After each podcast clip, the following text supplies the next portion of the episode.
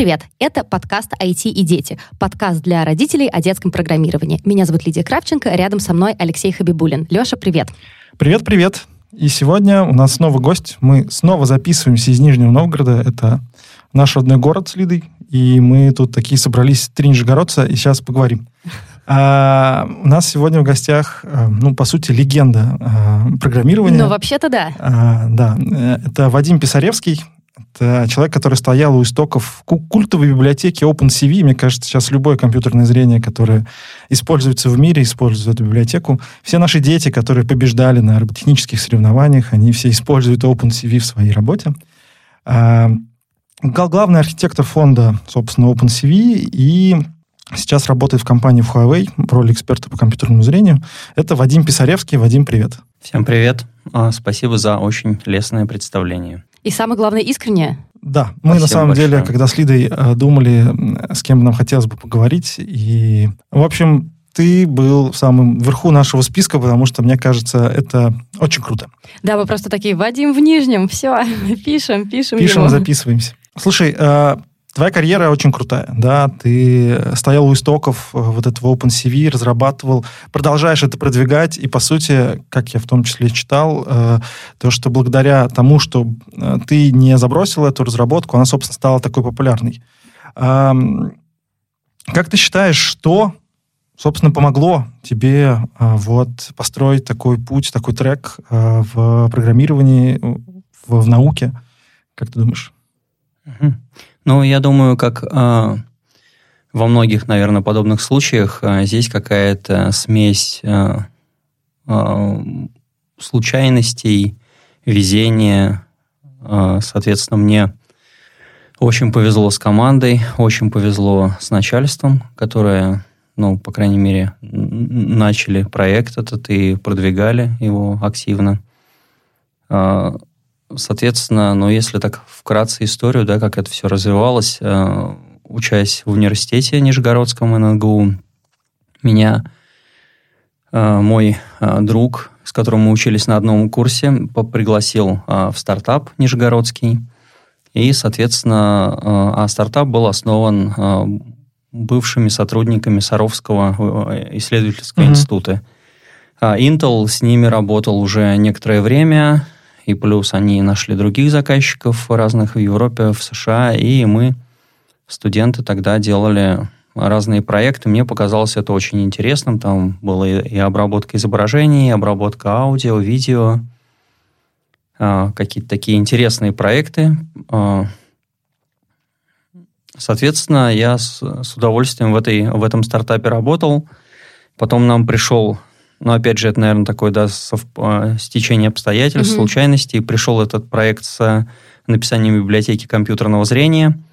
Гарри Братский был, ну, угу. был и есть такой инженер, а он тогда был совсем молодой, с минимум седых волос, работал в Интеле. Погуглите, и он, и как он, он выглядит просто, он очень колоритный человек. Да, да, очень колоритный человек. Э, э, такой, ну, в, в англоязычной тусовке, наверное, таких людей называли бы visionary guy. Угу. То есть он, да, у да, него да. есть такое видение, как вообще должно развиваться какие-то вещи, очень большой энтузиаст. И, соответственно, он убедил начальство Intel, что вот надо сделать такую библиотеку, и более того, надо ее сделать open source. Тогда open source было настоящей экзотикой. Вот, и, соответственно, если бы, э, ну, это, опять же, еще одно, да, такая случайное стечение обстоятельств, если бы ему не удалось это сделать, и библиотека OpenSea была просто, ну, как, каким-то таким Платный продуктом от, от Intel, да, ну, не, даже не обязательно платным. Intel выпускал целую серию уже библиотек к тому времени, и они... А, выпускались бесплатно для пользователей. Ну, то есть, фактически, это было средство продвижения интеловского железа. Uh-huh, uh-huh. Вот, но а, исходники все были закрыты. Поэтому, соответственно, а, люди, которые использовали библиотеки, вот то, то, что им подходит, пожалуйста. Вот, если не подходит, то а, на, возможности как-то поменять, улучшить не было никакой. OpenCV с самого начала убедили, что это должно быть open source, и благодаря этому библиотека стала развиваться. Давай, может быть, уточним для ага. наших слушателей. Open source — это значит, что там открытый код, и любой может прийти и это все взять себе в какое-то использование практическое и модифицировать. Да, да, да все правильно. Все Я правильно. на всякий случай. Ну, сейчас, кстати, очень э, такая сильная тусовка open source продуктов. Даже, например, сейчас э, может быть, он уже закончился, но был да, конкурс для школьников э, в разных open source проектов. э, которые поддерживаются многими компаниями. Да, это сейчас такая очень мощная идеология.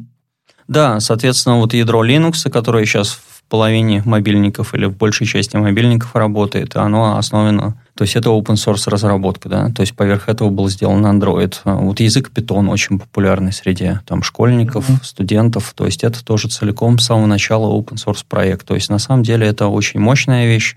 Тогда, 20 с лишним лет назад, это ну, была некая экзотика, и Гарри потребовалось свой, ну, применить свой дар убеждения, да, что, что это нужно сделать open source.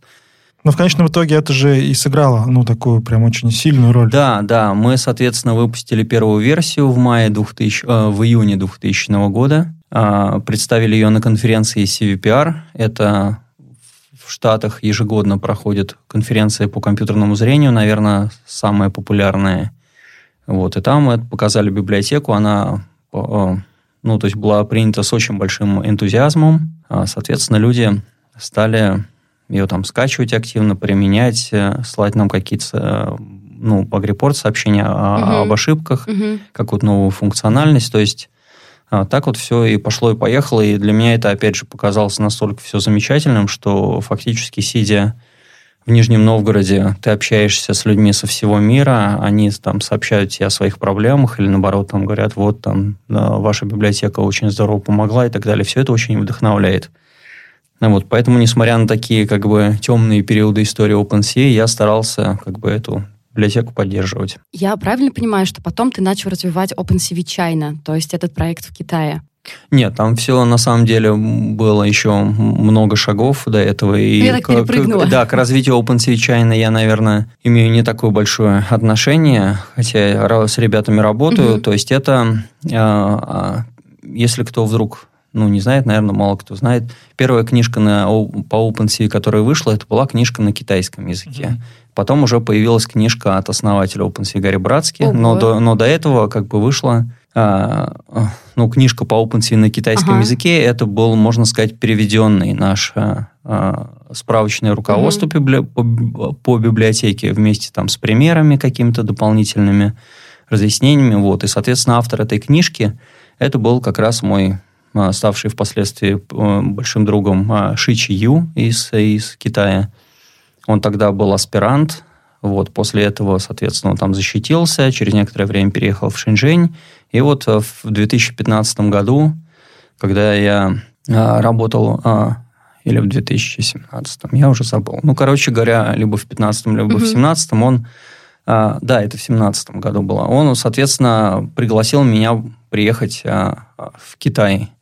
Я уже там был по его приглашению в 2007 году, и, соответственно, вот через 10 лет спустя он пригласил меня посетить Китай. Я приехал туда, увидел совершенно замечательную страну, огромное количество возможностей для инженеров. А, ну и, соответственно, поскольку такие как бы условия были льготные, я там ехал как бы не абы кому по приглашению, mm-hmm. то я решил как бы попробовать. И OpenSea China, собственно, ну, а, как-то существовавшая, ну, незадолго до этого основанная, она получила некое развитие такое, да. Ну, то есть OpenCV China какой-то отдельный продукт или это просто нет, сообщество нет, вокруг OpenCV? Люди, это со- сообщество в Китае, а, ну, прежде всего ориентированное на китайских пользователей. Угу которая, да, развивает, э, помогает развивать OpenCV, ну, какие-то там общественные мероприятия, там на конференции я там тоже ездил, выступал. А, а, общение с какими-то компаниями происходит, которые говорят, что вот там библиотека хорошая, нам вот не хватает каких-то вещей, мы это делали. То есть, да, можно сказать, что это такое ответвление OpenCV угу. для Китая. Слушай, ну вот если чуть-чуть э, откатиться по времени назад, да, в то время, когда был школьником, как ты принял решение о том, что ты будешь работать э, в IT, да, программировании, в разработке. То есть что э, повлияло на тебя, как ты считаешь, да, вот сейчас ретроспективно посмотреть, да, что сделало из тебя специалиста? Как ты принимал решение о uh-huh, uh-huh. своей карьере, о, о своем пути профессиональном? Uh-huh. Ну, у меня были замечательные учителя, э, такие образцы для подражания, и которые, э, наверное, сподвигли меня этим заниматься более активно. То есть, во-первых, это был мой дед по материнской угу. линии, Чекмарев Тимофей Васильевич. Он а, работал профессором в Нижегородском политехе. Угу. Вот, и, соответственно, ну, я просто как бы самых малых лет знал его как человека такого очень мудрого, сильного, прошедшего войну, вот, но, то есть, в общем, прям такой прям образец для подражания. Ролевая модель, да. Да, и я хотел, соответственно, быть математиком, как мой дедушка. Вот. И он мне помог подготовиться к вступительным экзаменам в университет. Вот я решил в университет идти не в политех, ну, то есть со своими друзьями просто. Но он мне как бы помог подготовиться. Вот, соответственно, еще также повезло, опять же, а, был такой человек а, Лелюх Владимир Денисович. Да, это легенда. Да, это легенда, реально, нижегородская. То есть он подготовил очень много олимпиадников по программированию, вообще очень любил возиться с, с детьми. Хотя у него как бы такой имидж был такой как бы суровый, да, но он был такой суровый, но добрый. И мы, соответственно, с моим приятелем Алексеем а, пошли к нему в кружок. До Олимпиад мы не дошли, то есть там гораздо более крутые ребята выступали. Вот. Но вот эта школа, она, конечно, сыграла такую очень важную роль, и, соответственно, после этого вариантов там как бы куда-то идти в другое место не было. Поступил на ВМК ННГУ, вот, и дальше как бы это, можно сказать, работаю по специальности. То да. есть это был математический кружок, я правильно понимаю? Какой-то это, факультатив, это был, да? Это был э, для школьников, угу. это был кружок э, по программированию. Угу. Да? Тогда еще не надо забывать, что это был конец, а, это было начало 90-х угу. годов, и даже доступ к компьютеру, это была такая ну, роскошь в каком-то ага. смысле, да, вот, поэтому мы там приходили, были какие-то занятия, мы изучали какие-то элементы там, как что-то там запрограммировать, делали, пытались сделать какие-то свои игрушки. Вот. Ну и в конце, соответственно, была такая очень хорошая часть, нам позволяли некоторое время поиграть на компьютере. А. Да, вот. лучший, лучший мотиватор. Да, да лучший, есть... лучший мотиватор. Вот. Но вообще все это было очень интересно. Да. Тогда я просто вспоминаю это время, я ну, в середине 90-х, конце 90-х тоже. Мы ходили в университет на экскурсии, там, в этот вычислительный центр, там, компьютеры, тогда уже там завезли какие-то э, довольно современные машины. И это было, ну, счастье прийти туда. А там в 98-м или 97-м году первый раз мы зашли в интернет, это была вообще магия. Да, да. На самом деле о, так получилось, что у меня мама тоже программист была, вот. И, соответственно, это для меня, ну, то есть фактически вот эти вот большие ящики с лампочками я видел там, не знаю, в возрасте 5-6 лет, да, то есть, да, это, это реально как, ну, как магия какая-то. Очень круто, потому что, ну, вот э, как раз с именем Лельха, да, связана такая школа, Нижегородского олимпиадного программирования, да, и сколько, сколько ребят, которые вот пришли и выбрали этот путь, которые сейчас, в общем, довольно высоких позиций занимают, заняли, они выбрали э, это направление благодаря вот э, тому кружку, который был в детстве. В каком возрасте ты попал в кружок? В каком классе? Ну, это, наверное, был класс десятый, скорее всего. Mm-hmm. Там, а, да, 11 лет тогда уже учились, да. Десятый класс. Я последний. Специально спрашиваю, потому что сейчас родители очень часто задают вопрос. Вот у меня ребенок там, в третьем, в четвертом классе. Не поздно ли? Не поздно ли? Ну, как бы можно... Ну, на самом деле, да. То есть непонятно, насколько это хорошо прям, условно говоря, с, э, с такого молочного возраста, э, именно чтобы ребенок очень много за компьютером сидел. Мне кажется, это как бы может быть, не очень хорошо, не знаю. Вот, я как бы не, не могу пока это оценить. Вот, но э, в любом случае книжки надо читать, да, а математику можно как бы изучать на таком как бы элементарном уровне с молодых лет, с, с детских лет. Вот, а программирование, да, ну, то есть как бы... А если у вас к этому душа лежит, то, собственно, никогда не, не поздно начать. А можешь вспомнить вот до этого времени, там, до 10-11 класса, какие у тебя, может быть, были досуговые активности или еще что-то, может быть, вот ты не ходил в, в этот конкретно кружок, но, может быть, ходил в какой-то другой. Я пытаюсь вычислить идеальный рецепт для наших слушателей, а, что надо делать по рецепт. методу Вадима Писаревского.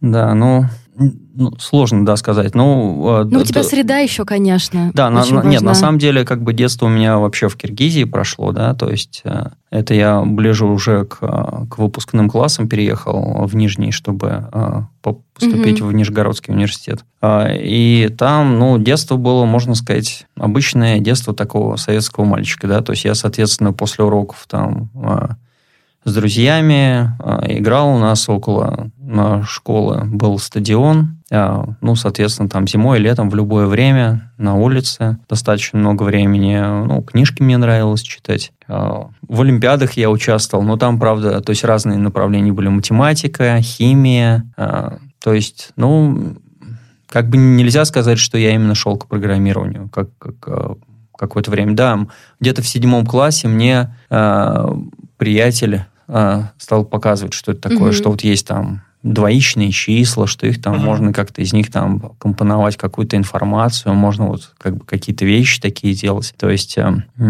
ну да, то есть что-то такое стали показывать, но как бы вот реально вживую я, наверное, как бы стал с этим сталкиваться, когда вот в Клелиху стал ходить. Uh-huh. Uh-huh. Ну, в общем, тогда, если резюмировать, да, вот это вот э, совет, это вот важно найти увлеченного взрослого, э, пускай это может быть дедушка, это может быть родственник, это может быть какой-то человек в кружке, который вот сможет этим всем заразить. Это такая, на мой взгляд, очень правильная штука. Да, да, но, соответственно, как бы не, не у всех может быть такая как бы возможность, потому что, опять же, ну, я считаю, что мне повезло, да, то есть, соответственно, еще как бы один такой хороший источник, это, ну, в мое время это были книжки, сейчас это по-прежнему книжки, но еще, соответственно, на YouTube сейчас можно найти там любые курсы и да. так далее. Интернет, да? есть, онлайн, да, мне кажется, да, открывает да. возможности. То есть, то есть сейчас у вас могут быть какие-то друзья, а, с которыми вы как бы соорганизовываетесь и что-то делаете, то есть они могут быть как бы физически от вас удаленно Жить находиться. где угодно. Да, да. Хотя, конечно, лучше, лучше, если вы найдете кого-то рядом. Это идеальный вариант. Скажи, пожалуйста, вот если... Э, тоже очень популярный вопрос от родителей. Где лучше учиться IT сегодня? Да? В России, в Китае, в Европе, в Америке? То есть можешь ли ты как-то подсказать, насколько оценить, насколько, допустим, уровень российского образования сейчас вот в рейтинге вот именно IT-специальности, да, ты знаком с китайским образованием, и поэтому расскажи, может быть, какие-то свои мысли на этот счет. Ну, с китайским я знаком, наверное, чуть-чуть совсем. А, а, да, да, у меня просто вот приятель, вот, вот мой китаец Шичи, он рассказывал, как он вот как бы со своим ребенком занимается, uh-huh. как вообще как бы система образования устроена в Китае. Вот, и там, конечно, ну, можно сказать, есть культ образования, и этот культ, он на протяжении многих веков сложился, да, что как бы это вполне нормально, если... То есть там были такие, да, уже много веков существуют некие такие социальные лифты, да, что человек а, как бы одаренный, со способностями, если еще родители как бы условно говоря, последние деньги отдали, чтобы его там, ну, как бы чему-то научить такому. Вот, и если он выбился, то есть это вполне реально было выбиться в люди и, соответственно, как бы вот эту свою там деревню, свою семью, за собой тащить, угу. да, то есть это как бы вот а, есть такой момент, да, а, ну не знаю, насколько он там перекладывается на наши реалии. В, в, в Китае вообще, ну мне кажется, так система образования достаточно как бы жестко, да, построена, то есть там если, условно говоря, у кого-то такая мысль, что как бы отправить ребенка учиться в Китай, ну, для этого надо, во-первых, на каком-то уровне китайский уже знать, да, угу. И даже, как мне говорят, даже если ребенок учит э, с очень юных лет китайский язык, ну, это такой как бы пытаются вырастить билингву, да, mm-hmm. то есть он, это бывает тяжело, потому что как бы учить китайский 24 часа, общаясь с родителями, и только китайский, это, конечно, проще, чем, а, соответственно, с родителями там немножко на русском говорить, там с кем-то еще по-английски, там с кем-то по-китайски, то есть это для ребенка это такая серьезная очень нагрузка. Вот. Что касается нашего образования, ну, опять же, к сожалению, детей пока нет у меня, надеюсь, это все в будущем, но а, мы активно интервьюировали собеседовали и будем собеседовать э, студентов из э, вузов. Угу. Ну, российских, нижегородских. Вот буквально на прошлой неделе было собеседование, собеседование с группой московских студентов. И надо сказать, что то есть, как бы, ну, уровень немножко падает. Надеюсь, он сейчас вот как бы волна вот эта следующая пойдет образование, и э, то есть, как бы, может быть, это вот как раз был такой провал, что, соответственно, люди, которые там а, двух, начало двухтысячных и так далее, сейчас вот они как бы, то есть тогда учились в школе, может быть, uh-huh. некие, некая просадка была, сейчас вот они в, уни- в университет пошли, может быть, э, как бы качество упало. А как думаешь, с чем это может быть связано? Ну, э, да. С ЕГЭ? Может, может быть, с ЕГЭ, может ЕГЭ. быть, с ЕГЭ мне сложно. Но то, что я вижу, как бы такое ощущение, что, с одной стороны, детей нагружают прям вообще угу. по полной. Да, ну, собственно, про это еще Алла Пугачева пела, да, что как бы, как там, нынче первый класс вроде института. Да, да. Вот, то есть, наверное, это просто такой как бы общий тренд, а я как бы уже начинаю брюзжать. Вот, а, но как бы, я не знаю, в моем детстве у меня было достаточно времени просто свободного, чтобы, условно говоря, ну, там, помедитировать, mm-hmm. да, то есть там поиграть в футбол и так далее. И, ну, как бы я, я не считаю, что если бы вот я 24 часа в сутки там что-то изучал бы математику и так далее, чтобы мне стало лучше получаться, да, то есть мозг требует некой разгрузки. Work-life balance. Да, и, и как мне рассказывали, то есть этот Э, какой-то врач рассказывал, что как бы мозг человека, он там миллионы лет тренировался, чтобы там заниматься двигательной активностью. Угу. И если мы, соответственно, как бы на всю эту эволюцию наплюем, сядем за компьютер и будем пытаться что-то сделать, то просто как бы наше тело воспримет этот сигнал, как организм просто умирает, да, что, соответственно, мозг, мозг как очень вычислительно затратный такой, э, ну, то есть орган, в организме, да, он, он начнет просто не так хорошо функционировать. То есть надо двигаться, надо, чтобы было время, чтобы выспаться, чтобы просто о чем-то там, не знаю, подумать, помечтать, вот. А, ну, как-то так, наверное. Но при этом, а, если возвращаться к образованию, и то, что я на себе очень четко почувствовал, когда я учился в университете, а, это, как сказать, халявный, если здесь в подкасте да, употребим да, такие слова. Mm-hmm. Вот халявные курсовые дипломы, магистрские диссертации, кого-то даже кандидатские диссертации, хотя у меня не было такого. Вот. То есть фактически, э, ну, насколько понимаю, специфика такого нашего образования, что ты должен сдавать экзамены, то есть вот эти все иногда там даже психология какая-то приплетается, угу. философия, история и так далее. А, и на это тратится очень много как бы сил реально. Вот. И дальше в конце, в конце, как последний, условно говоря, такой ну, дембельский аккорд, да, его там, я не знаю, можно назвать, это вот нужно написать какой-то какой диплом. И многие студенты просто как-то его пишут, чтобы вот, ну, просто вот было. Они уже к этому моменту начинают активно работать, подрабатывать, и я в том числе. Вот. И я думаю, что, в принципе, хорошая система образования должна быть построена так, чтобы такую халяву не допускать. То есть мой бы диплом в нормальной стране, нормальном вузе, ну, страна у нас нормальная, вузы, когда я учился, а, была вот, ну, вот эта специфика такая, еще, наверное, из-за просадки вот этих 90-х годов. То есть, э, э, ну, мой просто моя диссертация прошла. Угу. Хотя я там не сделал многое из того, что хотел сделать и так далее. В итоге это, ну, как говорят, прокатило. Вот это не должно прокатывать. То есть э, э, студенты, может быть, даже школьники на каком-то очень таком лайт-варианте должны учиться с молодых э, лет делать так называемые проекты. Угу. Да? То есть когда ты исследуешь, что уже сделано в этой области, что ты можешь как бы привнести, сделать какие-то эксперименты, получить какие-то данные, написать какой-то отчет, представить его, да, то есть вот мы видим какие-то фильмы да, про американскую школу и так далее, и там, наверное, в каких-то моментах образование построено слабее гораздо, чем у нас. Вот. Но вот это вот, а, вот эти проекты, да, они там везде, повсюду. Я не знаю, может быть, сейчас наше образование тоже как-то потихоньку в эту сторону мигрирует, но это, мне кажется, такая одна из ключевых вещей. То есть люди, да, школьники, студенты должны тренироваться, делать проекты. А ты знаешь, правда, сейчас очень много проектов идет, и там же есть там в ГОС, это специальный государственный стандарт, в котором написано, что все школьники вот должны быть вовлечены в проектную деятельность.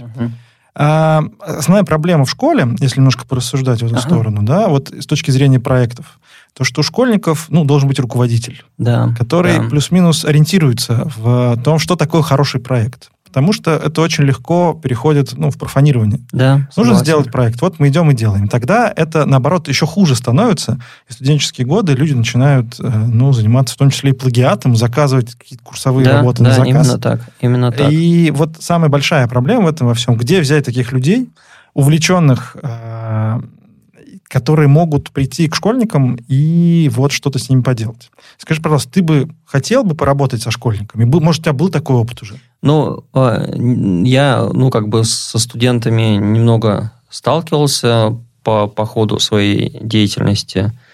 Там в Интеле, например, у нас, ну, то есть достаточно развита вот эта программа интернатуры, летние школьники, ну, то есть как бы, но это все-таки не школьники, это скорее там какой-нибудь первый, второй курс университета. Именно со школьниками я, наверное, меньше работал. Вот. Но вот у меня, например, дядя активно со школьниками работает, тоже как бы, ну, как бы учит их немножко там программированию, каким-то таким вещам. Ну, то есть, да, это, эта работа, к сожалению, она очень низкооплачиваемая. Ну, по крайней мере, она была. Я не знаю, может быть, часть ситуации изменяется. То есть, скажем, мой дедушка, профессор математики, да, заработал в советские времена 500 рублей. Или даже там больше, там, ближе к 600. Вот. В это время мои мама с папой, суперквалифицированные инженеры, зарабатывали где-то 200. Да? Mm-hmm. То есть, как бы Сейчас найти такого профессора, который бы зарабатывал где-то, ну, там, в два, в три раза больше, чем квалифицированные инженеры, ну, я думаю, что это фантастика, да, скорее. Ну, я знаю один вот. вуз, где профессора э, неплохо зарабатывают. Что за вуз? Университет Иннополис. Леша рекламирует а, Иннополис. А, ну, нет, ну, нет, слава богу, что такие места появляются, да, и ну, туда, конечно, да, надо привлекать студентов. Ну, и вообще, как бы, мне кажется, если финансирование ну, просто это должна быть еще какая-то система отбора, потому что, конечно, детей я бы кому не доверишь, вот, но, да, да, я согласен, что есть некая кадровая проблема. То есть э, профессия профессора, преподавателя в Китае считается супер престижной. Угу. В Штатах это, в принципе, я думаю, что тоже примерно так. Но у нас пока, наверное, есть еще к чему стремиться. Я думаю, что постепенно это должно улучшиться. Если пофантазировать, что появляется какая-то система, которая позволяет ну, высоко, хорошо оплачивать э, труд преподавателей, было бы тебе интересно э, как-то, не знаю, или преподаватель просто общаться со школьниками. Я говорю там, например, про не знаю, 9, 10, 11 класс. А, ну, я думаю, что, наверное, это станет более актуально, может быть, лет через 10-15. Угу. Пока я как бы занимаюсь своими проектами и надеюсь какие-то вещи там еще сделать. А, но я на самом деле очень серьезно рассматривал, да, что, соответственно, после завершения такой как бы. Ну, как футболист, да, вот пока я бегаю, то есть я хочу все-таки какие-то вещи сделать. Вот, а как только, соответственно, а, там, ну, мне это, скажем, доест или здоровье mm-hmm. уже не будет позволять, я, да, через некоторое время хотел бы, хотел бы а, заняться преподаванием. Но вот мы с тобой говорили в одном из прошлых выпусков, я не помню конкретно в каком, что если человек хорошо программирует, то почему он должен идти учить программированию, если он хочет просто программировать? Ну, это проблема. Да, это и это проблема. Э, это как раз, если рассуждать про проекты, сейчас очень сильно набирает обороты развитие стартаперского движения, да, это, это, ну, как бы популяризируется. И много школьников, они тоже такие, ну, как бы классно же быть стартапером какие-то проекты придумывают. Э, но круто, когда у таких команд появляются наставники, которые могут прийти и дать им какие-то инструменты. Они сами все придумают, просто чуть-чуть немножко как бы дать, дать что-то. Дать огня. Да даже не да. огня, а вложить ну, ручку дать, чтобы они могли писать. Ага. А, а вот какой-нибудь стартапер, который сидит и сам там роет носом и бежит быстрее, чтобы как-то вот э, не прогореть, да, а, вот его тяжело очень затащить к школьникам, потому что ну, у него очень дорогое время. Да, да при этом, ну, вот я, я сейчас как бы работаю в Huawei, и я вижу, что, а, то есть э, специально как бы привлекают а, олимпиадников, те, которые uh-huh. вот участвовали в олимпиадах, и там вроде даже одного преподавателя, а, ну, то есть наняли. То есть, а, как бы есть, есть даже достаточно молодые ребята, ну, как там лет 30, например, там около этого вот, которые, которым просто в кайф, да, работать с с, с, с юными там, программистами, да, математиками, чему-то их учить. У нас, например, вот в Intel тоже я знаю одного парня, который там прям вот совсем недавний выпускник сам университета, да, точнее, я даже двух таких людей знаю. Mm-hmm. Вот. То есть это просто, видимо, им при, как бы такую привили культуру, и они вообще как бы такие, э, ну, то есть люди, они любят работать со студентами, то есть вот просто вот, то есть, может быть, им настолько понравилось учиться, уч, участвовать во, все, во всей этой движухе, даже можно сказать, что вот они вот после окончания, они как бы ну, хотят вернуться в эту область и как бы хотя бы чуть-чуть там часть времени этому уделять. И это на самом деле компании это поощряют, потому что опять же говорить про программирование, есть некий кадровый голод, да, то есть и да. если, соответственно, есть люди, которые крутятся около ну, вузов, университетов, то можно как бы искать талантливых ребят, их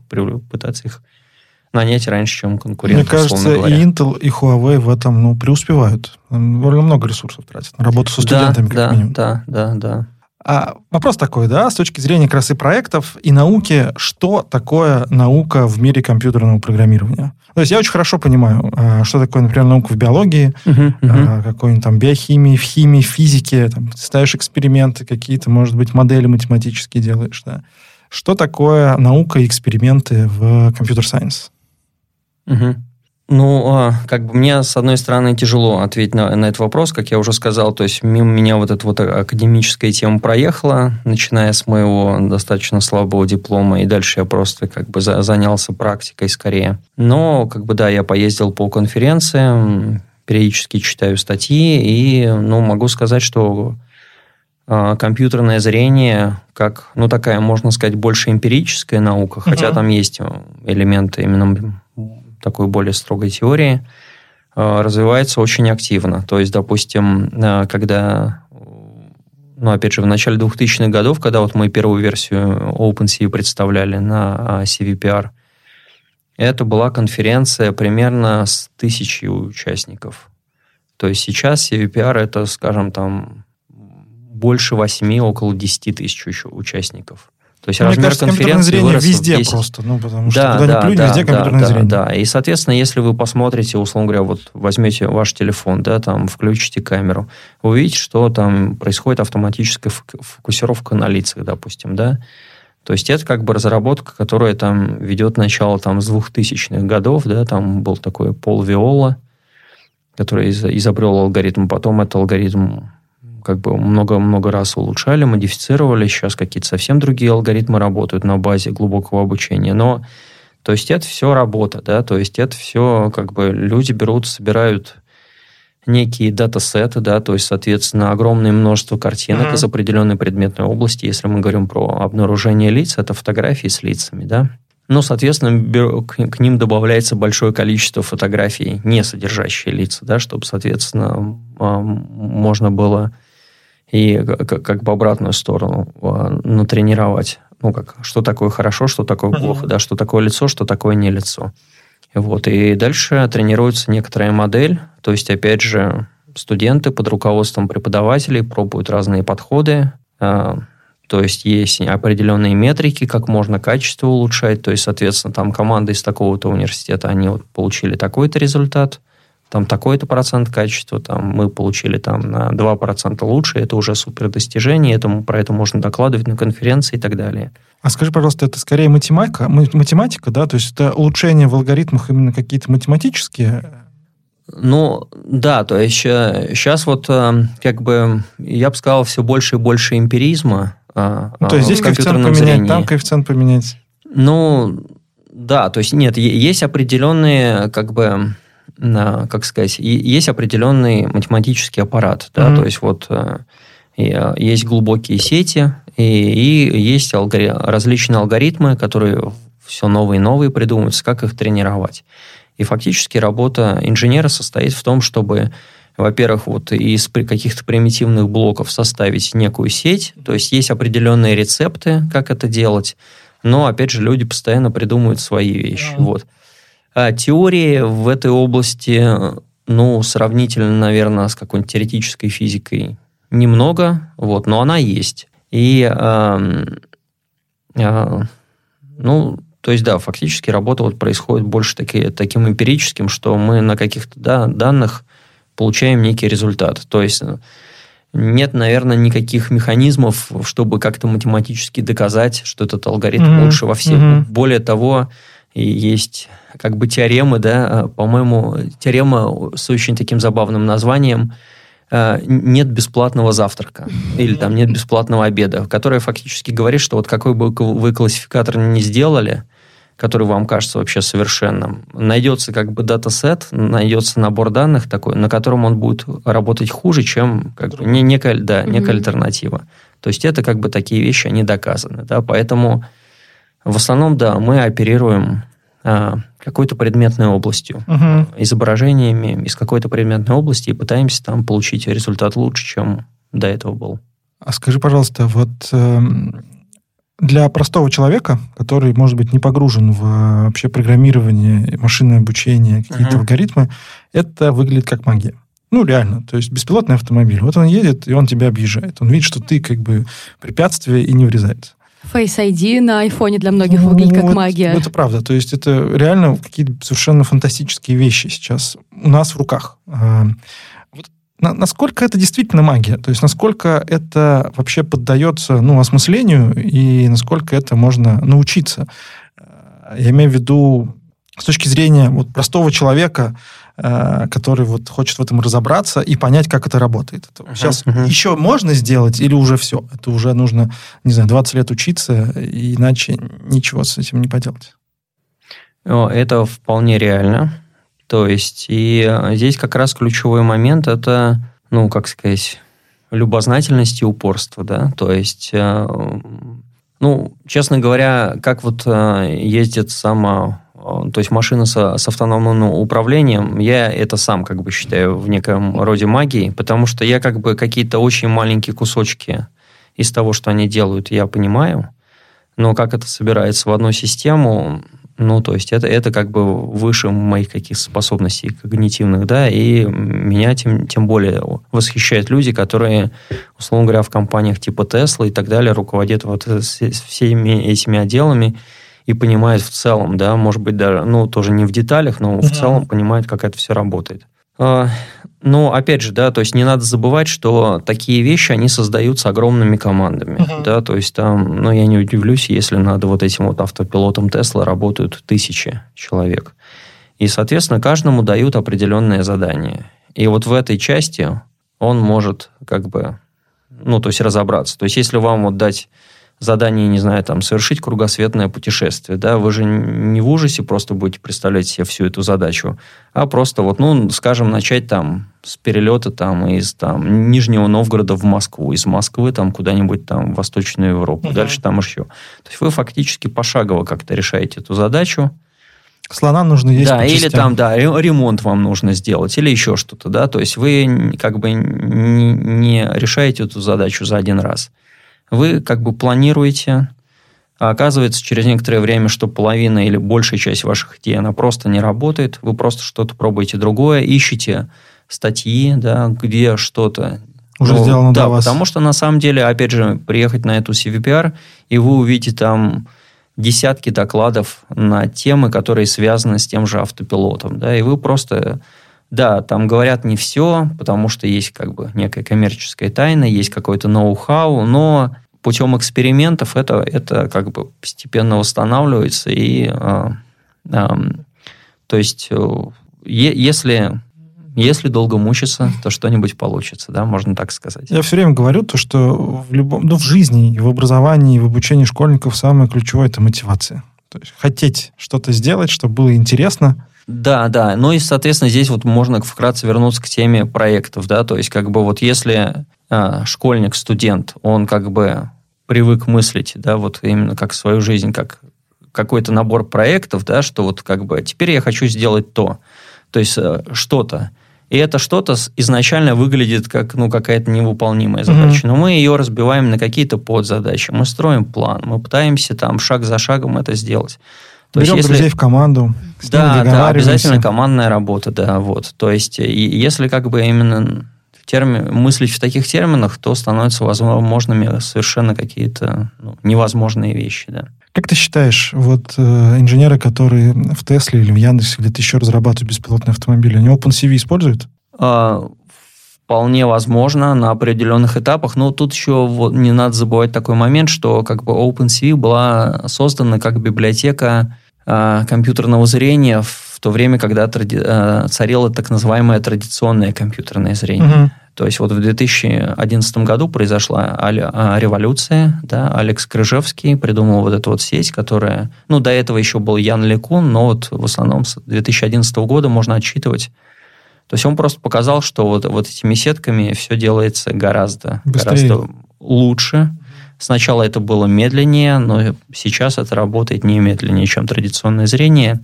И появились э, соответствующие пакеты открытого программного обеспечения, там PyTorch, TensorFlow, которые вот эти вот вещи делают просто очень классно.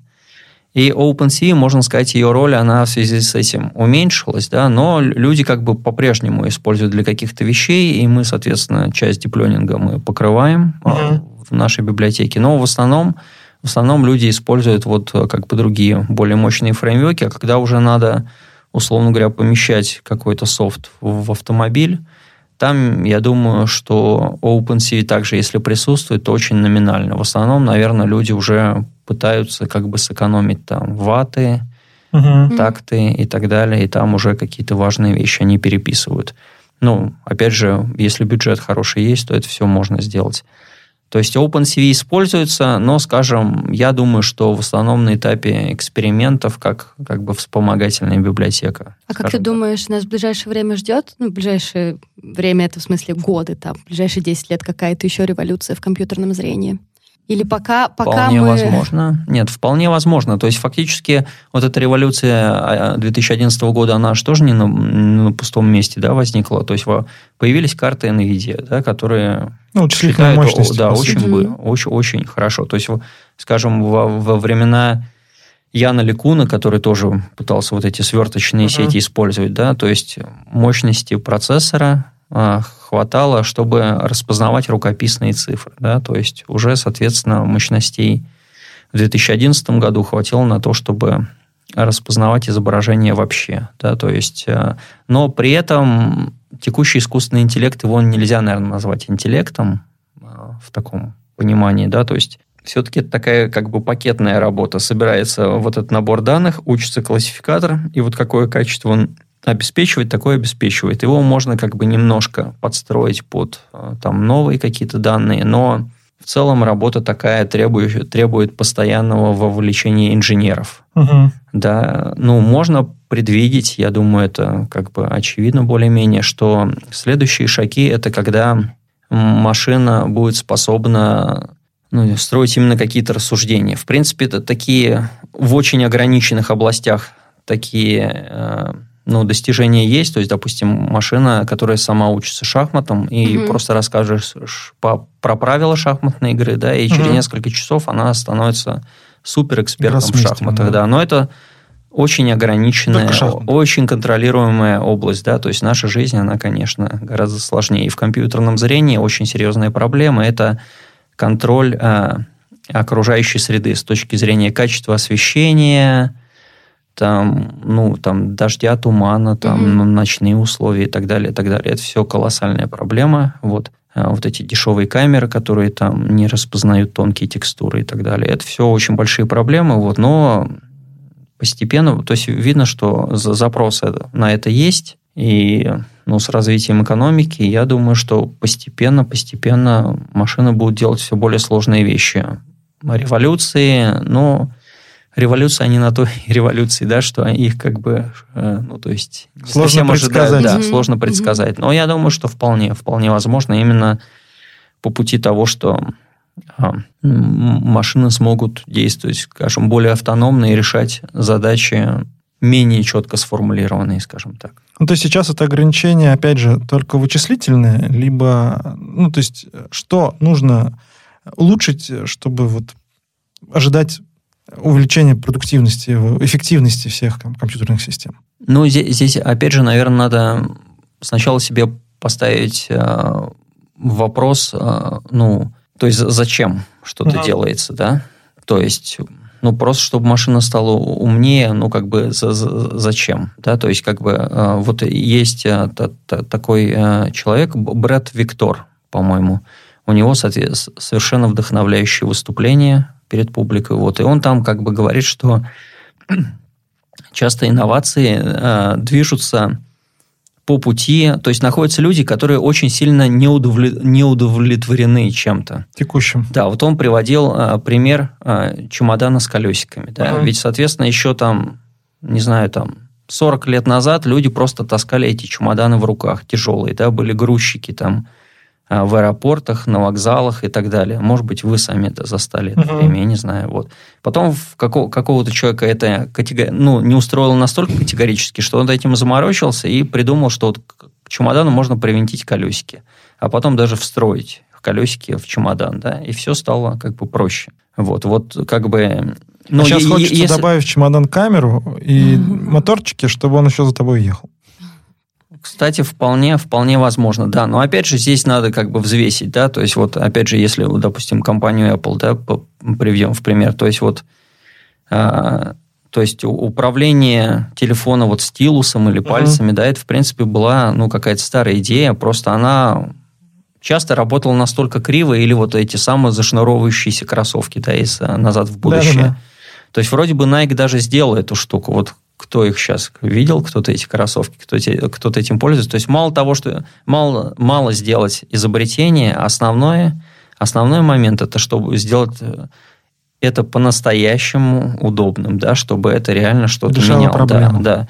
И как только какая-то, условно говоря, потребность такая появится, кто-то вот придумает, как сделать что-то, как улучшить нашу жизнь нам и так далее, да, а, ну, возникнет спрос, возникнет предложение, вычислительные мощности увеличатся, появятся специальные датчики, как это все лучше делать и так далее. То есть а, фактически инновации двигаются от неудовлетворенности текущим положением вещей. Ну, то есть, чтобы не было прогресса просто ради прогресса, просто потому что я хочу быстрее что-то улучшить. Но это, собственно, весь прогресс, да, то есть человек изобрел колесо не просто так, да, чтобы грузы был мамонта, условно говоря, того же к пещере угу. было проще подвести, да, и потом, чтобы там не отравиться от испорченного мяса, его надо было там прожарить, да, или там, ну и так далее. То есть вся, вся, вся наша история – это улучшение нашей жизни. Решение проблем. Да. да. Давайте, наверное, перейдем к последнему вопросу, да. так как все-таки у нас подкаст для родителей. А, можешь сказать топ-3 твоих рекомендаций для школьника, который, например, очень послушал, или, не знаю, ему родители дали послушать, очень вдохновился и хочет теперь стать инженером компьютерного зрения. Вот три рекомендации от тебя, что бы ты посоветовал? Угу. Ну, можно начать с того, что а компьютерное зрение – это все-таки такая очень узкая область, и я сам попал туда случайно. То есть я там интересовался какими-то совсем другими вещами.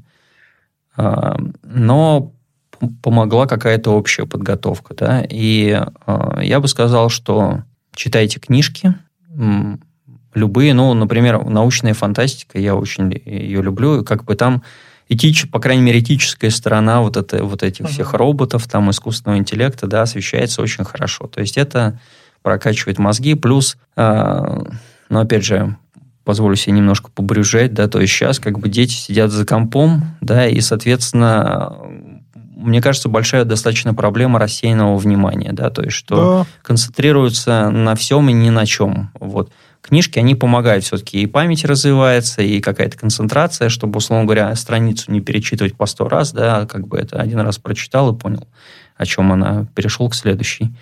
А, чтение. Если говорить про а, программирование, робототехнику, есть вот комплекты разные, да, вот Arduino, то есть uh-huh. можно поэкспериментировать с этим, если, опять же, к этому душа лежит. А, то есть, чтобы там, не знаю, какая-нибудь маленькая машинка поездила у вас по квартире, да, там обходила препятствия и так далее. По крайней мере, это можно уже экспериментально какие-то вещи сделать. Вот. А, можно и нужно изучать математику, даже в такой экспериментальной области, как а, компьютерное зрение, математика нужна, без нее просто вы не выживете. А, ну, программирование также вообще. Ну и, соответственно, я уж не знаю, сколько это уже рецептов набралось. Вот. И, ничего, и да, больше. last but not least, то есть последнее э, в порядке, но не по значению, это не забывайте отдыхать, высыпаться, mm-hmm. э, там, не знаю, чтобы у вас была хорошая осанка там, растяжками занимаетесь, вот, то есть а если, да, если, соответственно, у вас не будет достаточно здоровья, достаточно энергии, чтобы там заниматься программированием, что требуется очень большой концентрации. Я вот, допустим, если там с утра сажусь за компьютер, пытаюсь программировать и не могу сосредоточиться, я, ну, как бы вспоминаешь, да, что я просто не выспался. Накануне, да, что у меня сейчас просто вот этот, ну, как невозможно. Говорят, нет То есть это, это просто бесполезно, да. Вот программирование требует большой концентрации, поэтому надо отдыхать высыпаться, следить за здоровьем. Ну, это мне вот... кажется, очень хороший совет. Отличные да. советы. Вадим, спасибо тебе большое. Мне кажется, это был очень интересный разговор. А, спасибо Надеемся вам. тебя когда-нибудь еще снова пригласить. Буду рад. Да. Спасибо, Спасибо вам. большое, Вадим. Очень круто. Спасибо. Спасибо, что вы нас слушали. Всем пока.